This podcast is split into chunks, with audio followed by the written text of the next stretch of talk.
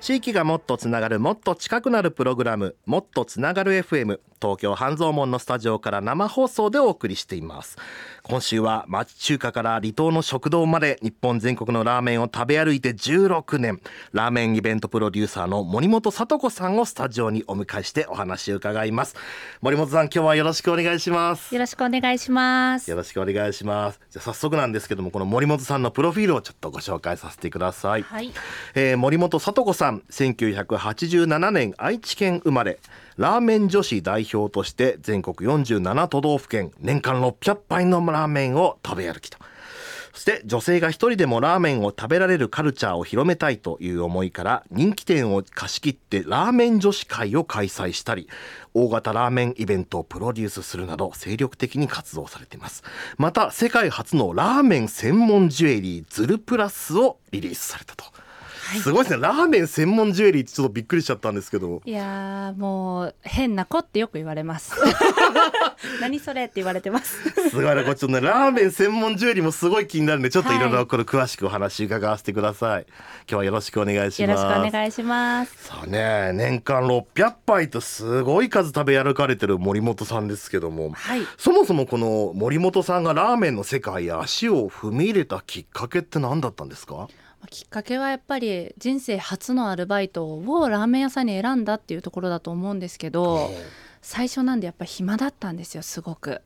なるほど。すごい暇でどうしようどうしようって思ってラーメン本を買って流行ってるお店から順番に食べていったら食べる方にはまってしまったっていう。はい。勉強のためにこう回ったら、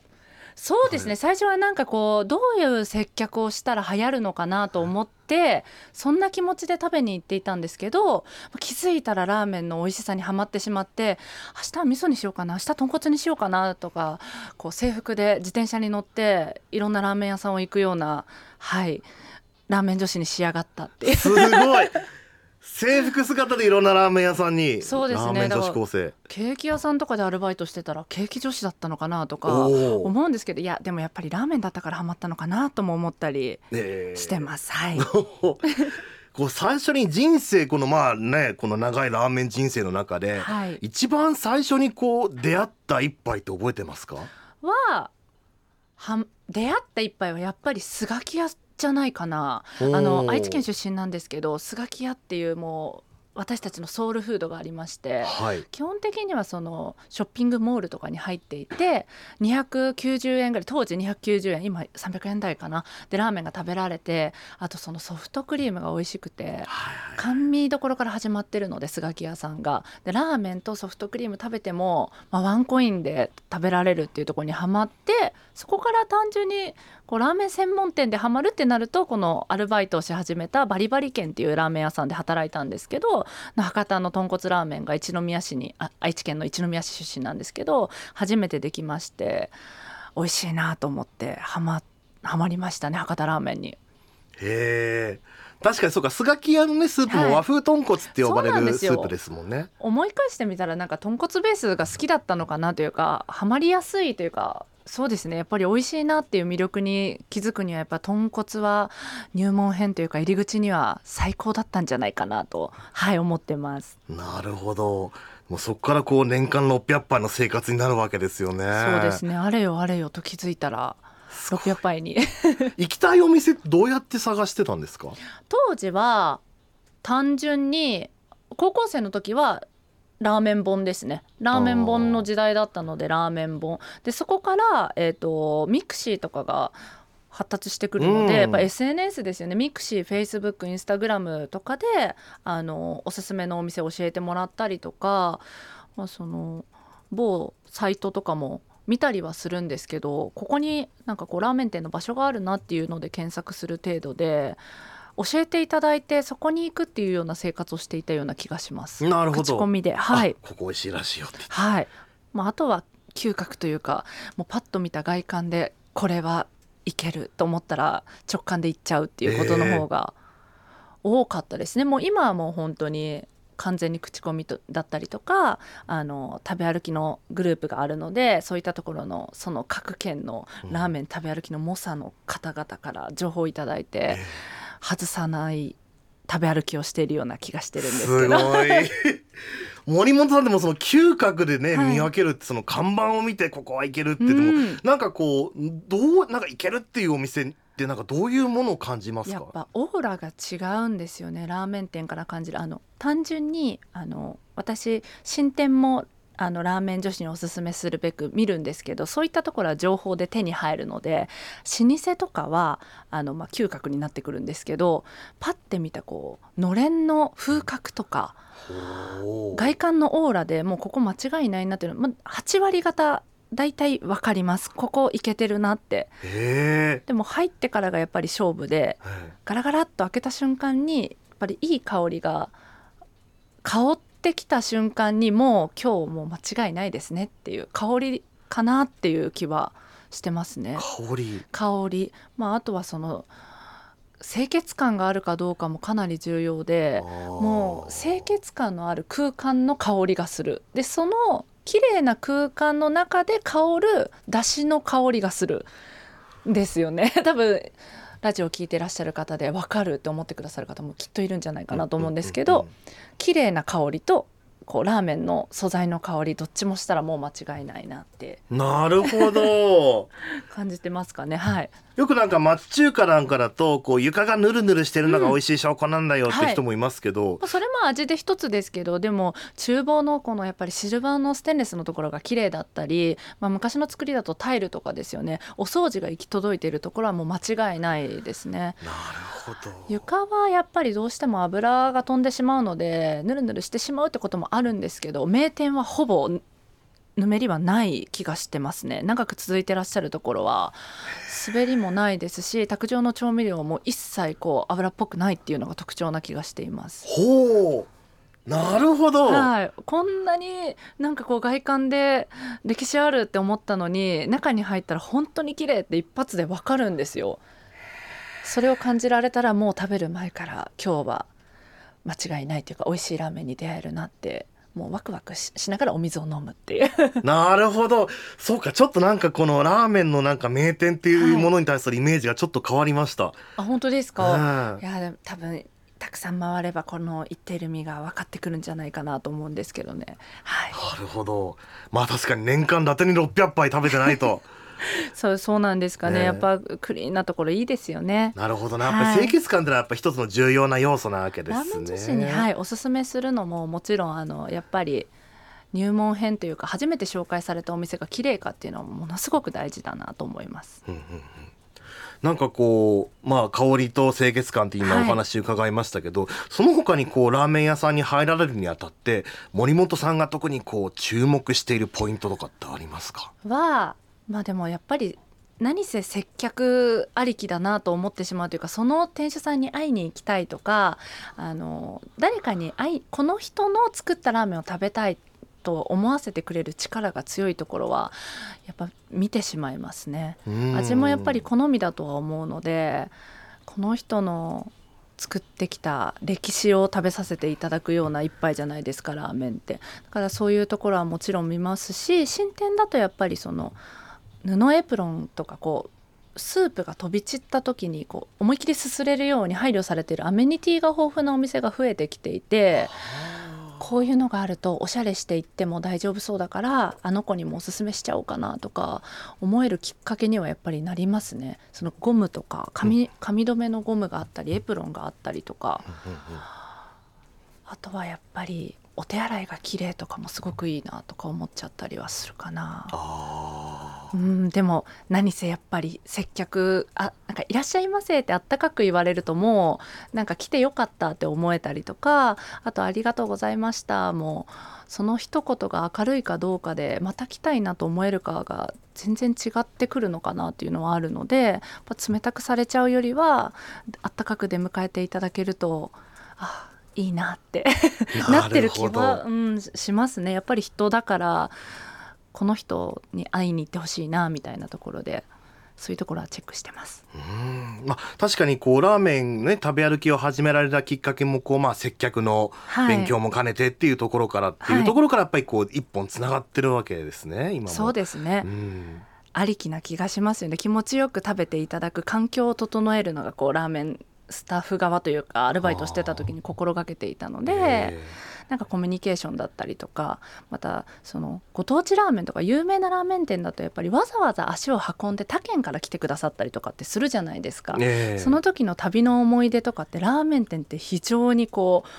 重要というかあのラーメンを食べてきたっていう思い出って多分帰ってきてからもどの食べ物よりも実は喋れるというかお話しされてるんじゃないかなと思って、確かに話しちゃいますよね。話しちゃいますねですよねしかもなんかあのおじちゃんが面白かったとか、うんあのお母さんがすごくよくってさとあのラーメンの味以外の要素とかもお話しすると思うので、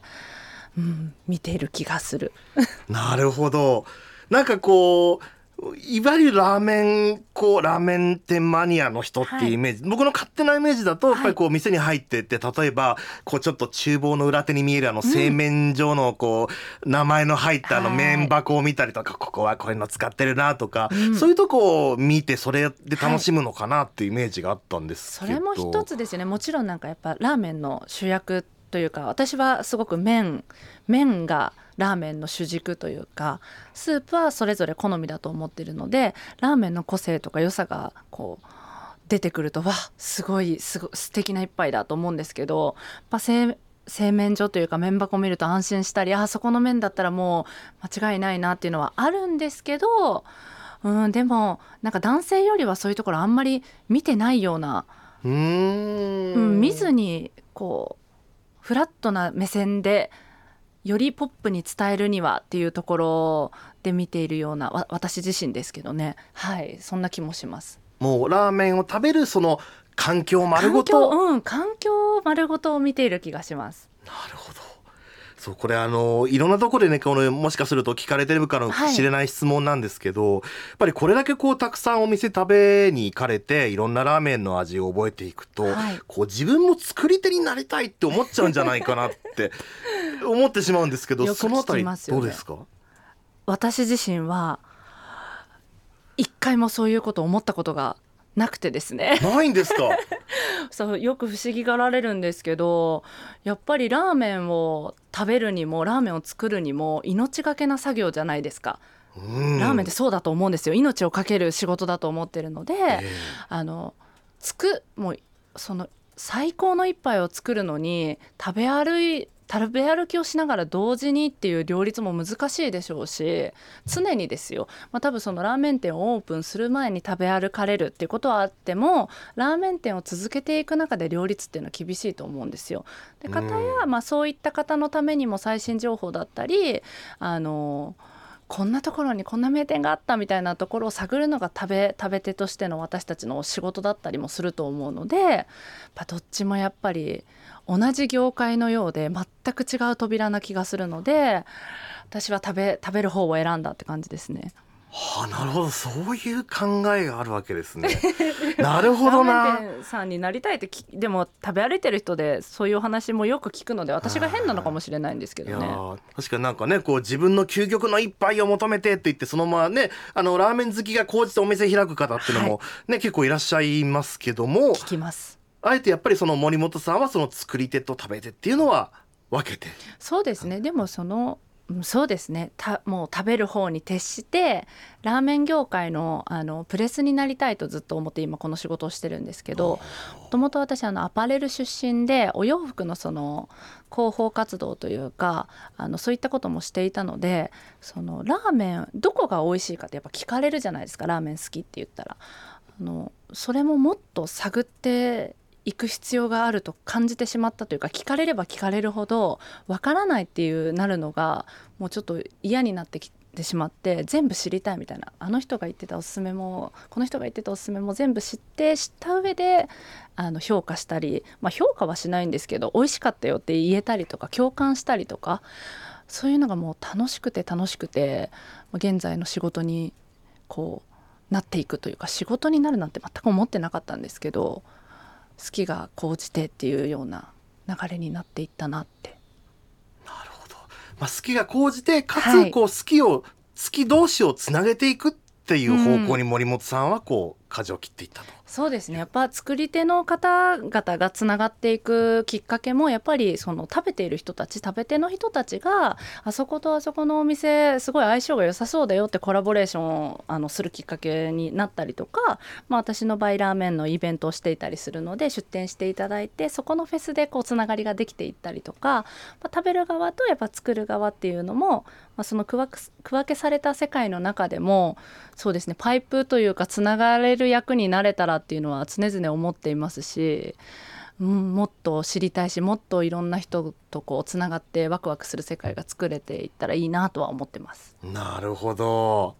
確かになんかねラーメン屋さんもいろんなこうまあ系統があったりとか、はい。まあそういうこういろんなまあ派閥と言い方悪いかもしれないですけどもねこうまあのれん分けしてていろんな系統があったりつながりがあったりっていうのがありますけども、そうかでも逆にでもそれがちょっとね敷居が高くなっちゃう要因の一つでもあったのかなというのも思いつつ、はい。でもそういう森本さんのアプローチだとなんかそういうこうなんか詳しくないと怒られるんじゃないかなみたいなそういうところからなんかちょっと解放されて気軽に楽しめそうな感じがしますね。あそう思ってもらえたらすごく嬉しくてあのやっぱりそのラーメンこう知れば知るほどそういったことがあるっていうのは知ることになるんですけど当時は単純に、まあ、上京してきて約今9年目なんですけど何も知らずにやっぱり美味しいラーメンをこう求めてくれるラーメン女子のこう女友達に教えたかっただけなので後々結果としてそうあそことあそこはちょっと揉めてるらしいぞとか聞くことがあったとしてももうそんなことは置いておいてもう美味しさだったりとかおすすめしたいっていうこうポップな気持ちでこう広げていくとかっていうのはもう今でもすごい意識しているというかもうおっしゃる通りそういったことは、まあ、どの業界でもあるんでしょうけど、あったりはするのかなと思いますけど話してしまえばそんなことも実はなかったりとかっていうのもあると思うので、ううんん、でもそういったのがそのフェスとかをきっかけにねなんか近くで見見えることにもなると思うんでそんなきっかけが作れてもいいですよね。そうですね、はい。なんか本当に純粋にこのラーメンのこの味美味しいよねっていうこのいいよねっていうつながりで、自分にとって新しい一杯の発見になってったり、はい。ね、他の人にとっての自分のまた一杯がまた他の人にとっての発見になってったりっていう。楽しいですよね。いいですね天谷さんもあの焼き芋のはい。イベントのあ。プロデュースとかされていて。はいあの、ね。そうですねそのやらそうだからすごくわかります。僕もフードイベントのあの立ち上げにも関わったことがあるんですけど、やっぱりすごくそのね美味しいよねこれが美味しいよね、でしょっていう。それがいいんですよですよね。ねこれを届けたいからこうイベントのプロデュースをしているというか、うん。単純にその本質というかそこを極められるイベントがこう今後も残っていくんでしょうしその好きっていう気持ちは、まあ、今後私たちは絶対捨ててはいけないと思うしそういう人がやってるイベントに参加する人というか本人が楽しんでたら参加してくださるお客様も絶対楽しいんじゃないかなと思ってイベントは作ってます。やっぱり好きに勝る気持ちはない ですね。ですうね。ん、いろんなものをなんか連れてきてくれますよね、好きねっていう気持ちは。いやー素敵なお話。前半だけでもすごくたっぷり伺えてはい。ありがとうございます、今日はラーメンイベントプロデューサーの森本聡子さんをスタジオにお迎えしてお話伺っております、えー番組では皆さんからもメッセージ募集しております。今回のテーマはこのラーメンを食べてみてほしい。あなたにとってのぜひこれちょっと食べてみてって感想を聞かせてっていうそんな一杯を教えてください。メールアドレスは mtfm アットマークミュージックバード .co.jp mtfm アットマークミュージックバード .co.jp ツイッターのハッシュタグは番組名と同じもっとつながる FM もっとつながる FM もっとつながるはひらがな FM はローマ字でお願いします。メッセージにはどちらの放送局でお聞きかも書き添えていただければ幸いです。お待ちしております。さあここでですね、えー森本さんにちょっと一曲お選びいただきましてはい。えーそちらをご紹介させていただこうと思うんですけれども森本さん今回はどんな曲を選んでいただいたんでしょうか？あ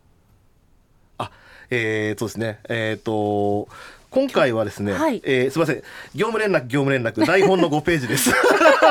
業務連絡が来ました。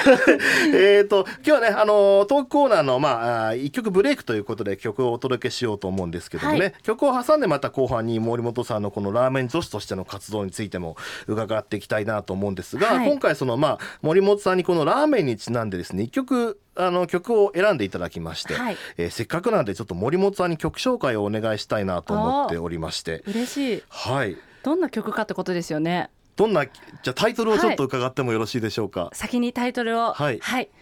あの美空ひばりさんの「チャルメラそば屋」という曲をあらまたお届けしたいと思うんですけど好きなんです。美空ひばりさんが。でもこの「チャルメラそば屋」っていう曲があるのは実は知らなくて、え。あのつい最近その私の好きなラーメン屋さんがあの周年記念の時にかけていて教えていただいてあひばりさんの声だっていうところからあのその曲を知って好きになっていったんですけど屋台のイメージが浮かんだりとかチャルメラの音が聞こえたりとかラーメンこう一杯で日本って活気がやっぱあったよなっていう詰まっているんじゃないかなと思ってこちらの曲を選ばせていただきました。ありがとうございます。いやーやっぱりね美空ひばりさん最近ねまあいろいろリバイバルもありつつやっぱりこうこの歌声がねこうはい人のこういろんなちょっと時代に連れてってくれるそういうあったかみがね。昭和に帰れるような気持ちにいいですね。なんか湯気が漂ってきそうなはい感じですよね。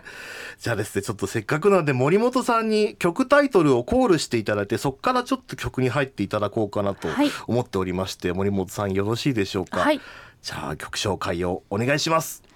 美空ひばりでチャルメラそば屋。地域がもっとつながるもっと近くなるプログラムもっとつながる FM 東京半蔵門のスタジオから生放送でお送りしています。今週はラーメンイベントプロデューサーでラーメン女子の森本聡子さんをスタジオにお迎えしてお話伺っています。森本さん後半もどうぞよろしくお願いします。お願いしよろますしくお願いしますさあね前半ではその森本さんがこのラーメンに関する活動を始められたきっかけや、はい。またねラーメンのどんなところに注目されているのかってお話を伺ってきましたけれども、はい。えー後半では実際にその森本さんが今現在こう手掛けられているいろんな活動についてもちょっとお話を伺っていければと思っております。はい。はい、あのーまあ、実際にこの肩書きもラーメンイベントプロデューサーとあるように、あのーいろんなラーメンイベントやそのラーメンコミュニティを主催されているということなんですよね。はい。えーすごいやっぱり気になったのはこのラーメン女子会。ラーメン女子会。これはどんな なんかちょっとね聞くなんかすごいすごい楽しそうな雰囲気が伝わってくるんですけど、このはい。ラーメン女子会ってのはどういう活動なんですか？まずラーメン女子会を始めたきっかけがそもそもそのさっき言っていたみたいにこう SNS で発信していたら私も行きたいっていう女友達が増えてきてその子を連れて行ったらあのまたそこに行きたかったっていう声が集まっちゃったのでなるほど。これはこれをやっていたら私新しいお店に行けないぞっていうことに気づきまして、ええ。ラーメン女子会というか女子会をラーメン店でやりたいと思ったんですよそれきっかけで。そして、えー、とラーメン屋さんに相談したところあの原宿のラーメン店さんがあの女子会使っていいよって言ってくださいまして2時間貸し切らせてもらっおてう前菜ラーメンスイーツあと飲み放題までつけてくれて3,000円とか4,000円とかその会場によって違うんですけどお得。お得なんですよ。しかもその女子会のためにわざわざ限定のラーメンを作ってくださったりとか。すごい。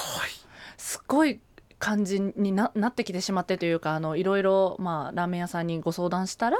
まあ、女の子に広まるんだったらいいよっていう形で定休日にわざわざあの開けてくださって。ええ。あの一般のお客様には迷惑のないような形であのやらせていただいたのがきっかけで今50回を先月山形でラーメン女子会やらせていただいて。山がええ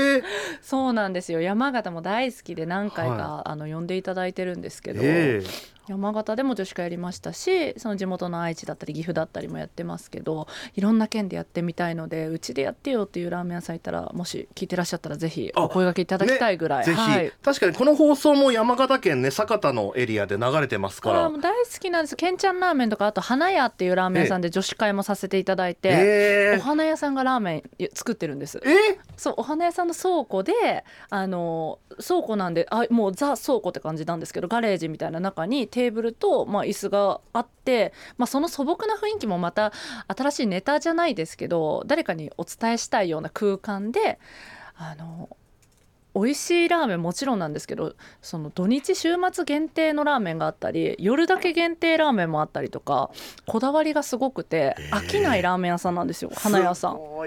でも花屋さんとしても営業していて、はい。でも花屋さんの一角で、はい。ラーメン店があのオープンされているというか。えー、行きたい。なんか不不思議でしたよ本当に。面白いですしあの県外からもいろいろお客さんがいらっしゃってたりそこもラーメン女子会で山形のラーメン女子の子におすすめしてもらってそこでラーメン女子会開催しました。すごい。そっかもう地元の人もし知る人ぞ知る情報をもとに、おそうですね。それそれでお声掛けさせてもらって。えー。地元の方に助けていただいて本当にラーメン女子会に成り立ってるなと思ってます。すごい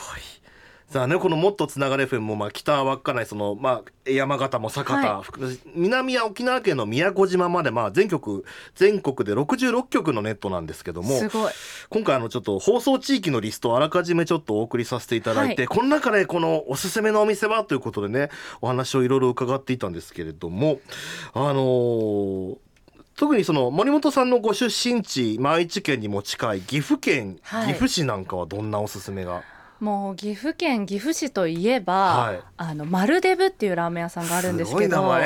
名 ねすごいでしょ？しかもこの名前がついた理由が、はい。店主さんのあだ名なんですって。もう おデブちゃんだったからっていうとこから取っているらしくてそのキャッチーなネーミングとはもうこう、真逆のラーメンというかあっさりのええ醤油ラーメンなんですけど、え一見こうお蕎麦とかうどんだしなのかなっていう思うようなあの醤油のスープにこのまた醤油もあのたまり醤油を使ってるのでやっぱ東海特有というかあのええ。ちょっとほんのり甘くてで生姜もちょっとほこう香ってきてで麺もですねあの私師匠がいまして東海エリアに、ええ。師匠があの日本で一番食べてるラーメン店がマルデブさんなんですけど。そこで必ずコールをこういうふうに言いなさいって言われてて「やらからネギ」とコールしてくださいって言われてるんですけどやらからネギどういう意味かわかりますか？やら柔らかくて、はいタレ辛めでネギ乗せて。さすがマヤさん大正解。ラーメン好きですねさすがです。あでもなんか柔らかめだったらやわからネギでもいいのにまあやらやらかめって岐阜で言うのでーやらからネギなんですよ。ではあ。まあ普通に、あのーそのままオーダーされてる方も多いんですけど、まあ、私の師匠はすごく麺を愛していらっしゃる方なのでここのマルデブの麺は柔らかめが一番合うと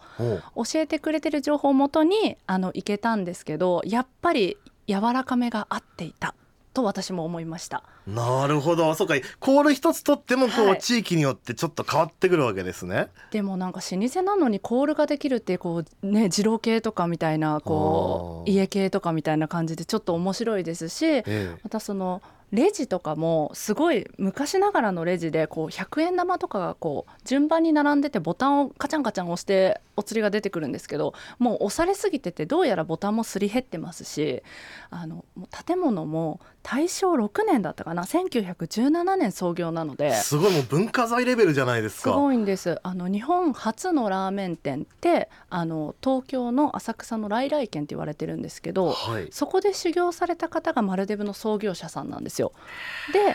多分現存する今日本でこう味を変えてないって言ってるので最もこう古くて古いというか何て言うんですか歴史があるラーメン店というかそのままの味を楽しめるのがマルデブなんじゃないか実はと思ってるんですけど。ええ雰囲気もいいですし味もこんな感じだったのかと思うとちょっと面白いのでぜひ今多分当時400円だったんですけどあの増税で500円になったのかな？うんでももっと上げてもいいんじゃないかな？なんかこう後世にこうね残すええしてほしいラーメン店なので、えあのぜひ皆さんに行っていただきたいというか岐阜といえば高山の高山ラーメンも有名なんですけどあの名古屋から岐阜市ってすぐに行けるので20分ぐらいで。覚えておいていただけると必ず行っていただきたい 名店がこう地元にあるといいますか私も大好きな一杯ですね。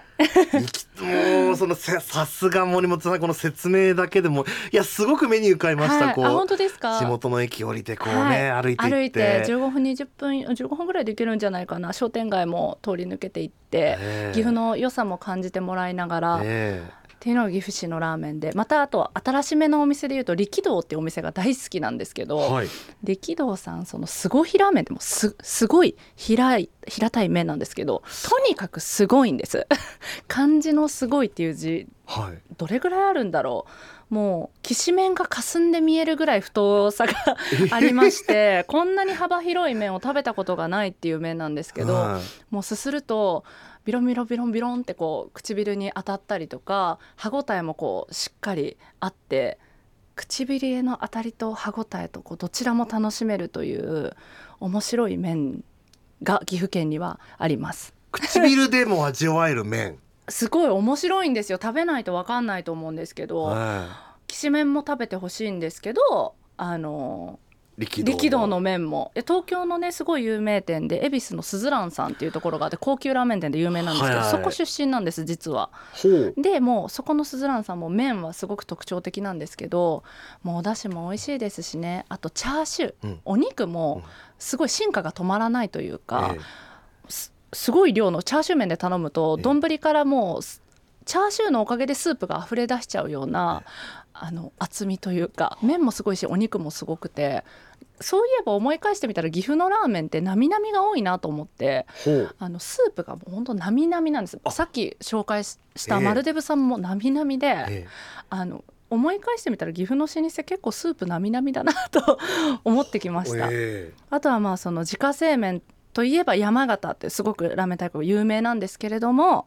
あの岐阜県もかなり自家製麺が面白くてですね麺のこだわりというか粉の性質とか性格みたいなところも見抜いていろいろ配合して作られてるのでわあ麺が主役だなっていうのを楽しめるのが岐阜県なんじゃないかなと。ぜひ愛知県に行ったら岐阜県のことも忘れずに行っていただきたいなと思ってこう熱量ちょっと上がりすぎちゃったかな。大丈夫かな？あちょっとなんか 岐阜県に行く理由が増えました、増えました。いやすんなり行けるのでぜひ行っていただきたい、あの徒歩で行けますので、ええ。最寄りの駅からも、ええ。この2店舗どちらも行けますのでぜひ行っていただきたいなと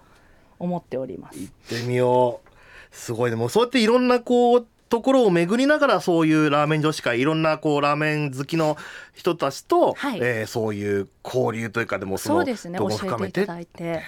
でここでやりたいって言って、店主さんとお話しさせてもらってじゃあいついつやろうっていうのを交渉して女の子を集めてやるっていうのがラーメン女子会ですね。なるほど。楽しそう。俺も女子になりたいと思っちゃいました今ね、あーもうぜひ。でもなんかそういった声もあって、うん。女子会ってあのあっという間に人が集まってしまうというか十何人ぐらいかな都内でやることが多いのであの入れる人数が10 10人からまあマックスでも20人ってなってしまうと、うんあの女性に限ってっていうことになっちゃうんですけど、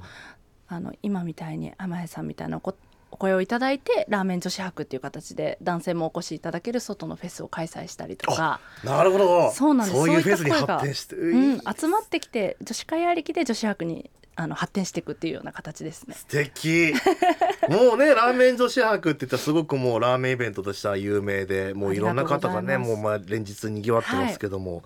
そっかその発展としてラーメン女子会の発展としてラーメン女子博にも、そうですね。もうおかげさまで5年経ってそう10回やらせていただいて各県でやってるんですけどいいろんな方に来ていただいたなというような印象ですね。またやりたいなって。うん。大変なんですけどね。大変なんだけどやり終えるとまたやりたいなってやっぱり思いますねラーメンのイベント。のフェスは大変ですよね。やっぱり開催するのが。そうですね。やっぱり私の場合女子博の場合限って言えばあの私が全店集めてくるので食べ歩いて交渉してっていうところまでやるとやっぱり十何店舗集めてくるのに数百件は断られるのでもうちょっと大阪で開催する時とかはもう100件目ぐらいに断られたタイミングでアスファルトと友達になるぐらいこう泣きながらもなんでなんだってなりながら。いやー大変でも話すらさせてもらえないってのはかなりきますよね。いや僕もありますよね。僕もオファーかける側だったんですごくわかります、それ。いやでもなんかえー。泣く泣くやりたいんだけどお店をこう営業しながらフェスってなるとっていうお声だったりとかじゃあどういうところまでこうサポートできればフェスってできるんだろうなっていうき考えるきっかけになったりとか勉強はさせてもらってるんですけどやっぱり大変ですよね何事もイベントをやるって。まあね。でもやっぱりそうやってこうねじ道にこういろんなご縁を作っていって、それをかそれによってこう新しく出るお店もあってってあります。いうそうなんですよ女子博でいうとやっぱり美味しくて今までフェスにチャレンジしたことないっていうお店をこう呼ぶことにもあの意識は注いでいるのであのなるべくこうまだ誰も知らないようなお店を引っ張ってきて新しくこういうところあるんだよって知ってもらいたいという気持ちでセレクトはしてますね。断られる可能性も高まるっていう。いやいやいやまあね。でもそれがやっぱりでも森本さんのこの好きこの店が好きこの味が好き、い、いっていうそのイメ思いをもとにしてその思いをねいろんな人が分かち合える場所になってるってことですもんね。そうですね。なのでもうやっぱりイベントができた後はもう本当達成感だったりとか新しい縁とかこうつながりが生まれるとやっぱやってよかったなって。もうそれにつきますね。なるほど。素敵なお話。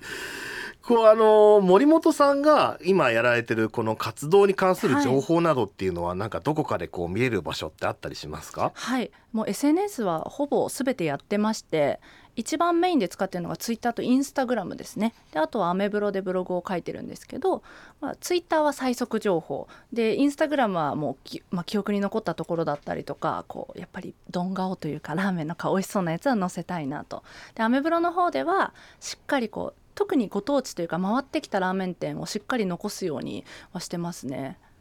はい。なるほど。そんな使い分けをしております。じゃあもう森本聡子さんの名前で検索するといろんなどれからは出てくるのかなと思います。もしフォローしていただければ最新情報とかも上がってくると思うのでチェックしていただければ嬉しいです。わかりました。ありがとうございます。番組のね、ツイッターなどでもちょっとフォローできる情報は、はい。フォローさせていただければと思いまございさあ、今週のもっとつながれ FM はラーメンイベントプロデューサーでラーメン女子の森本聡子さんをお迎えして、いろいろお話をお伺いしてきました。ちょっとね、あの、生放送に収まりきらなかったお話は、番組ポッドキャストの方でも引き続き、えーお届けしていければと思います。どうぞよろしくお願いしますお。願いしますまずは森本さん、ありがとうございましたあ。りがとうございます